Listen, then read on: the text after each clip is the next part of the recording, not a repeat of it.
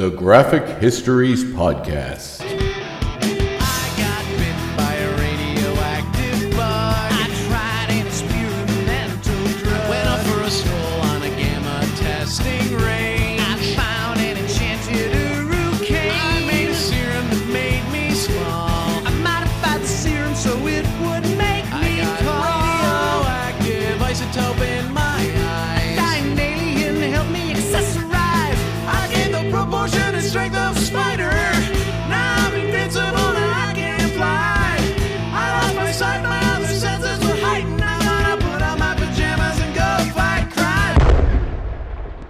Hey, it's that time again, and that time is the Graphic Histories Podcast. My name is Andre Mayette.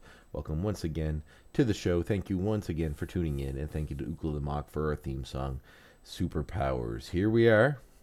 We are still here. How are you? Are you okay? Are you breathing? Are you living?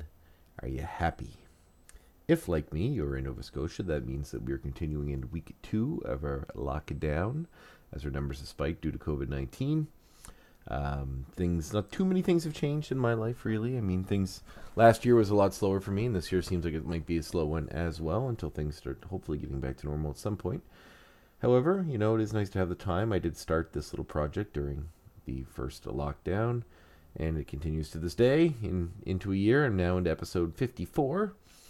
Today's episode being about Rick Flag, known uh, for his work in the Suicide Squad and played by Joel Kinnaman in the upcoming The Suicide Squad film done by James Gunn. Super excited for that movie. Uh, it looks like a ton of fun. I love his Guardians movies. The tone is great, and he's bringing that to the Suicide Squad, which works super well for me. Taking a bunch of kind of cheesy, ridiculous villains and throwing them into you know fighting Starro based on the trailer, which is amazing. I mean, to see Starro in a live action movie, perfect. I'm excited. I mean, he took some pretty obscure character from Marvel Comics and made them basically global superstars. Th- Those movies did very very well. So I'm excited to see him do that with with DC and uh, get the ball rolling there because that's going to be a ton of fun. Very pumped. And in honor of that, I'm going to do today's episode on Rick Flag. As far as things going on in the real world, I've recently discovered Joe Bob Briggs, who, as a horror movie fan, you if you're a horror movie fan, you may know this guy. Um, if you're not, well, he's a dude that hosts sort of a kind of like the dinner in a show they used to do. I think it was ASN back when I was a kid where they would have a movie and they'd have like a host and the host would introduce the movie have guests and they would break up the movie with little segments where the host would talk to the guest or they tell you facts about the movies fun stuff so anyway this guy uh, joe bob briggs has a show called the last drive-in which uh, plays on Shudder live every friday night unfortunately i didn't figure out that i only have Shudder through amazon prime uh, so as a channel you can't get the live stream you can only watch sort of older episodes so um, I may have to do the rigmarole to get the actual uh, thing on on Roku or something on my TV, so I can watch it that way. So I can watch it live when it happens. Because I have some friends that watch it every Friday. I'd love to like to watch it with them. However, I cannot due to the lockdown. So maybe one day I'll be able to do that and get things uh, get things rolling. So Falcon the Winter Soldier ended as I discussed last time. Big rollout reveal today. I'm recording this on Monday of the Eternals. Uh, some footage from the Eternals movie, also from uh, Black Widow.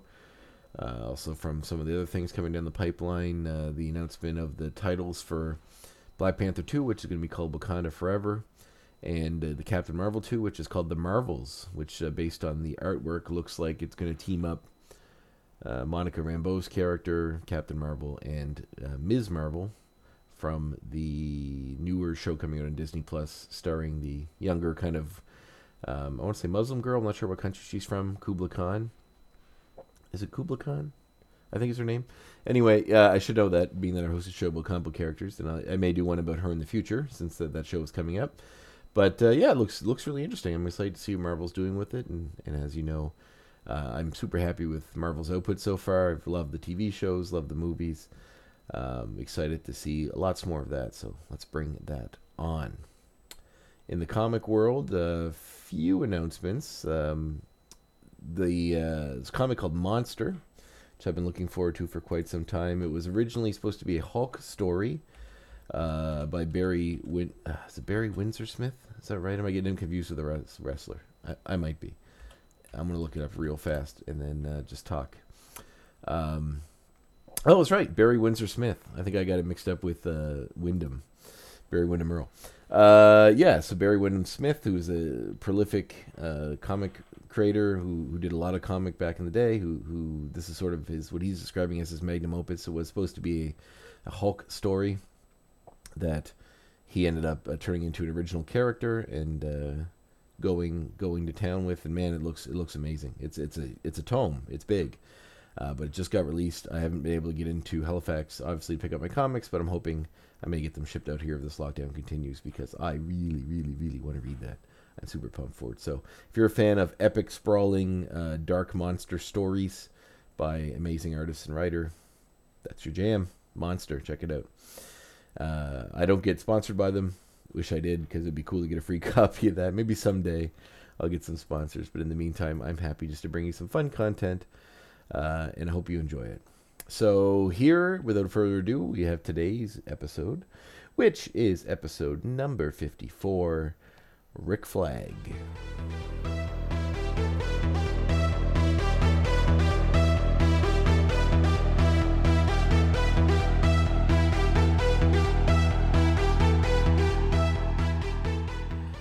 Are multiple conflicting stories of Rick Flag's origins. In the original story, he was a pilot during World War II. His entire squadron sacrificed themselves so he could destroy an enemy aircraft carrier, and he dedicated his life to making sacrifices for others. It was later revealed that this actually happened to his father, Richard Montgomery Flag, who became the leader of the 1940s Suicide Squadron. Richard Rogers Flag was born shortly after the war when his father married Sharon Race. Sharon died when her son was a child, struck as she pushed him out of the way of a moving vehicle. Richard Montgomery Flag later sacrificed himself to stop the war wheel from destroying a city, leaving young Rick orphaned. Rick was adopted by his father's friend, Jeb Stewart, and entered the military when he was old enough to enlist. He attended flight school and became a top rated test pilot, where he developed a friendly rivalry with Ace Morgan. When he applied to become an astronaut, he was introduced to space medicine expert Karen Grace. They bonded over the tragedies they had both experienced and soon fell in love. When Jeb Stewart revived the Suicide Squad under Task Force X, he invited Rick and Karen to be part of the program. This new team included Rick and Karen, astrophysicist Hugh Evans, and nuclear physicist Jess Bright. Unlike their predecessors, it was a public team, and Rick flew them around the country in a flying lab. Their first recorded mission was fighting the Red Wave Beast, and Flag piloted an experimental rocket to launch the creature into the sun. Hugh and Jess were both also in love with Karen, and Rick insisted that Karen keep their relationship secret so it would not upset the others. The team was shrunk temporarily by cosmic rays, and Flag used his reduced size to blow up an enemy military base containing nuclear weapons. When they battled the subway serpent in Paris, Flag figured out that they could suffocate it using a giant plastic bag, and a move shockingly prescient to our modern day pollution and plastic problem. After Rick disarmed a nuclear weapon when the creature of Ghost Lake carried it into a populated city, the team decided to take a much needed break.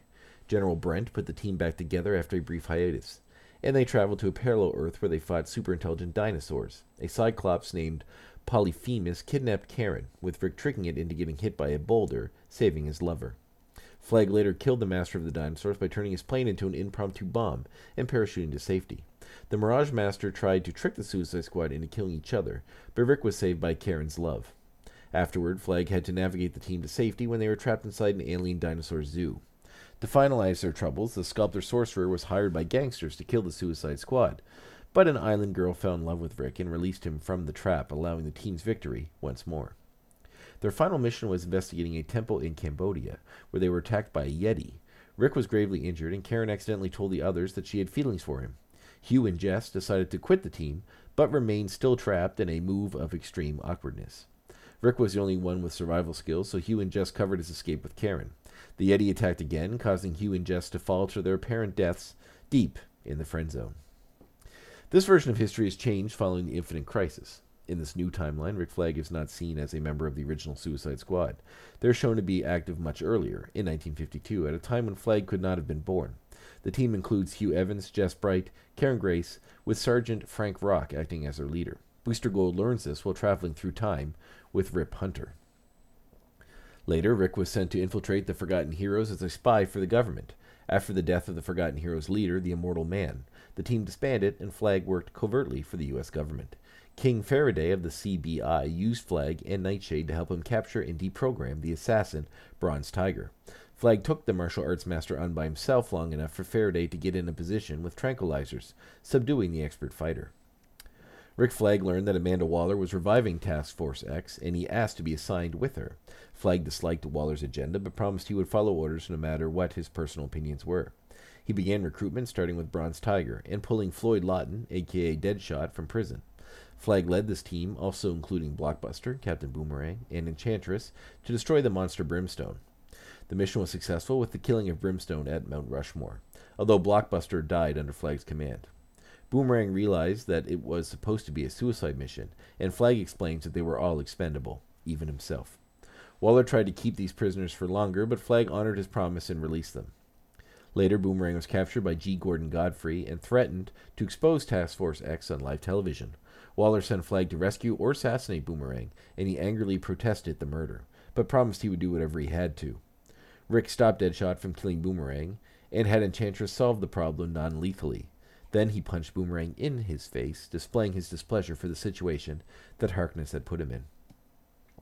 Suicide Squad sets up in Louisiana's Belle Reve prison, with Rick Flag as field leader and Bronze Tiger as second in command. Simon LaGrieve declares Rick emotionally unstable in his psychological profile, saying that Rick needs grief counseling. But Waller only cares that Rick is operational, foregoing the assessment. Rick also has a reunion with Karen Grace, who was reinvented as an ex Flame in this newer continuity, hired by Waller as their new medic, who resents him for not visiting her in the hospital. Rick leads the Suicide Squad against the terrorist group Jihad in Qurac. He fights their leader Rustam, but gets distracted, allowing Rustam to escape. Waller has Karen mind-wipe the traitor Plastique, which infuriates Rick, and he forces them to stop the practice. The female Furies of Apokolips attack Belle Reve, and Flag battles Mad Harriet with nothing but a machine gun to victory. President Reagan later sends a team led by Rick to arrest the rogue hero Firestorm. Rick argues with their corrupt NSC liaison, Derek Tolliver, who realizes and releases the uncontrollable parasite, forcing the team into action. The Suicide Squad are forced to fight Justice League International, and Flag teams up with Batman to keep his cover identity a secret. After the scuffle, Waller sends Rick to rescue Zoya Trigorin in the Soviet Union. Rick is forced to take his team behind enemy lines. The exhausted Flag threatens his operatives with brutality if they do not comply. Deadshot is forced to shoot Enchantress non lethally, and Rick puts a gun to Deadshot's head so Lawton will not miss intentionally. The Russian army is alerted, and Rick pushes Nightshade to her limits, trying to escape. Nightshade confides the nemesis that she has feelings for Rick. Flag illegally detains American tourists so that the Suicide Squad can steal their passports and escape. Deadshot says that he and Rick are similar, which bothers Rick to his core, believing his motivations to be of a nobler purpose. They battle the people's heroes, and Rick teams up with Deadshot to punch out Molotov. He is forced to leave Nemesis behind.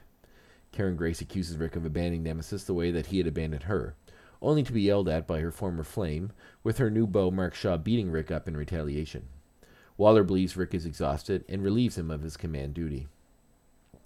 Warden Economos sends the team to blow up a Manhunter temple during the Millennium event, with Bronze Tiger replacing Rick as leader. Karen Grace betrays Rick and reveals that she is a Manhunter agent in disguise, explaining that she fell in love with Mark Shaw during her hospital stay, and Shaw introduced her to the Society of Manhunters. The Manhunters ask her to execute Rick, and she is unable to pull the trigger when she remembers all the good times they had together. It is revealed that the Mark Shaw she fell in love with was an android, and Karen swears revenge on the Manhunters. While Rick is unconscious, Karen decides to drive a bomb into the heart of the temple, with her last request being for the real Mark Shaw to let Rick know that she remembered his love, asked his forgiveness, and told him to carry on for her. Rick is carried out in protest, screaming for Karen as she dies in the explosion. The Suicide Squad does not receive public credit for this victory. Mark Shaw tries to comfort Rick, and Rick throws him out. Batman infiltrates Reve, and Rick is forced to fight the hero he reveres. Flag is able to hold his own against Batman long enough for Waller to show up and make the Dark Knight leave. Deadshot is impressed that they made Batman back down, and Flag yells at the squad by telling them that Batman is worth ten of any scum like them. Waller is impressed by this, and she reinstates Flag's command. President Reagan sends Rick to rescue Hawk in Nicaragua with a new team, including Mr. 104, Psy, Thinker, and the Weasel. They're forced to battle the Doom Patrol and the Rocket Red Brigade. Rick briefly wears the Thinker's thinking cap, but takes it off when it turns him into a crazed killer. They are successful in rescuing Hawk, but the entire team is killed except for Rick. He returns to Belle Reve and refuses to talk to anyone once again, internalizing his pain. Rick disobeys Waller and takes a squad on an unauthorized mission to rescue Nemesis in Moscow. Bronze Tiger and Nightshade are the only ones aware this is not sanctioned. Waller is so angry that she has President Reagan send Justice League International to stop them. Flag attempts to reason with Batman, and Batman tells Rick that he is a disgrace. Rick puts his hand on Batman's shoulder, and Batman slaps him in the face. They viciously fight to a standstill until both men have been physically restrained. Batman walks away, and Rick has to be hospitalized. Both teams work together, and Nemesis is released. Waller later confides in Bronze Tiger that she never wanted Flag as leader, and he was her choice, but believes the government refused because he is black. Shade the Changing Man takes them on a mission to stop Dr. ZZ, and Rick shoots ZZ dead. The Jihad returns to attack Manhattan, and they demand the Suicide Squad be handed over. Waller orders the squad to stand down, but Rick and Bronze Tiger refuse to listen. Waller tells Rick to do the job right this time. Captain Cold says this mission was not part of his deal, and Rick threatens to blow Cold's arm off if he does not obey. Rick has a second fight with Rustam, but Rustam destroys a bridge and escapes, allowing Flag to capture Ifrit. And Captain Boomerang thanks Rick for saving him, but Rick replies that he has no regard whatsoever for Boomerang's life. Flag's mental instability comes to a head when U.S. Senator Cray threatened to reveal the existence of the Suicide Squad to the public. Unbeknownst to him, Amanda Waller had already dealt with the threat, and Flag set out to assassinate Cray in order to ensure the existence of the Suicide Squad, even though he loathed some of its members. The squad set out to stop him, with the clearance to do so by any means necessary. The villain Deadshot found Flag and Cray, but instead of killing Flag, however, Deadshot murdered the senator. Flag was forced to flee, and unwittingly, the existence of the Suicide Squad was still revealed. Flag later set out to destroy the Jihad team once and for all after learning that his father had previously attacked their stronghold, Jotunheim, during World War II in order to neutralize a Nazi prototype nuclear weapon. He left a note to Nightshade detailing his plans. The bomb was still there, buried under rubble, and the Jihad was unaware of his presence. Flag sneaked in and slew his way through to the bomb itself. He battled the Jihad's leader, Rustam, personally, just before the bomb exploded, seemingly ending his life along with that of his enemies.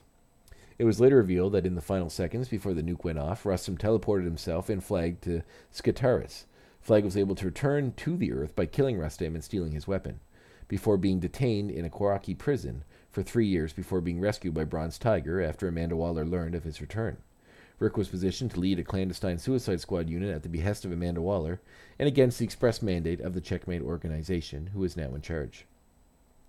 During an internal power struggle within the Suicide Squad, former General Wade Eiling revealed that he had brainwashed Rick Flag all those years ago, and that he was secretly a soldier named Anthony Miller. Overcoming the conditioning due, due to extreme stress, Flag was able to incapacitate Eiling and hand control of the squad over to Amanda Waller. When offered the choice of leaving, he declined on the grounds that the squad needs a Rick Flag. Whether the future of the Suicide Squad includes Rick Flag and whether his prophetic phrase was correct only time will tell, but one thing is for certain. As long as there is a Suicide Squad, there will be a Rick Flag.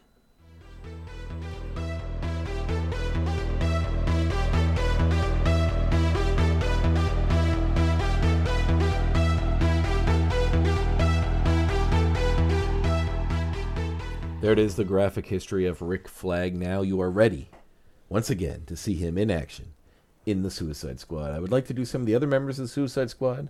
I will have to do a little bit of digging, as some of their histories are quite short, because some of them, the characters that he uses, are not uh, super established characters that have had long storied histories in the DC universe. Many just one-off appearances, or you know, scattered miniseries here and there. So, in order to do that, I may have to combine a few. We may have to just focus on some of the ones that have uh, a bit more of a history behind them and maybe some of the ones from the previous movie as well because i wasn't a big fan of that movie but some of those characters like deadshot are very interesting and i'd be excited to do more stuff about them and let the world know about the graphic history you know the the long stories and saga of their life before they made it onto a screen. So i uh, hope you're enjoying doing these as much as i am doing them. I know i say that a lot but i really do hope that and uh, I get some great feedback online, and some of it I actually listen to because next week we'll be doing Madam Hydra. Now, this was a request from Andrew Clark, a former guest on the show and a longtime listener, uh, but also incredibly prevalent because she has uh, appeared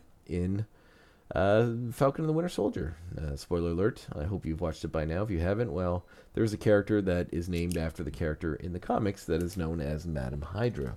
So I won't reveal anything else beyond that, but just that she appears there. and we will learn her graphic history next week. So thank you very much for tuning in. It's been a pleasure as always. I hope you're enjoying season two, and I will catch you next week.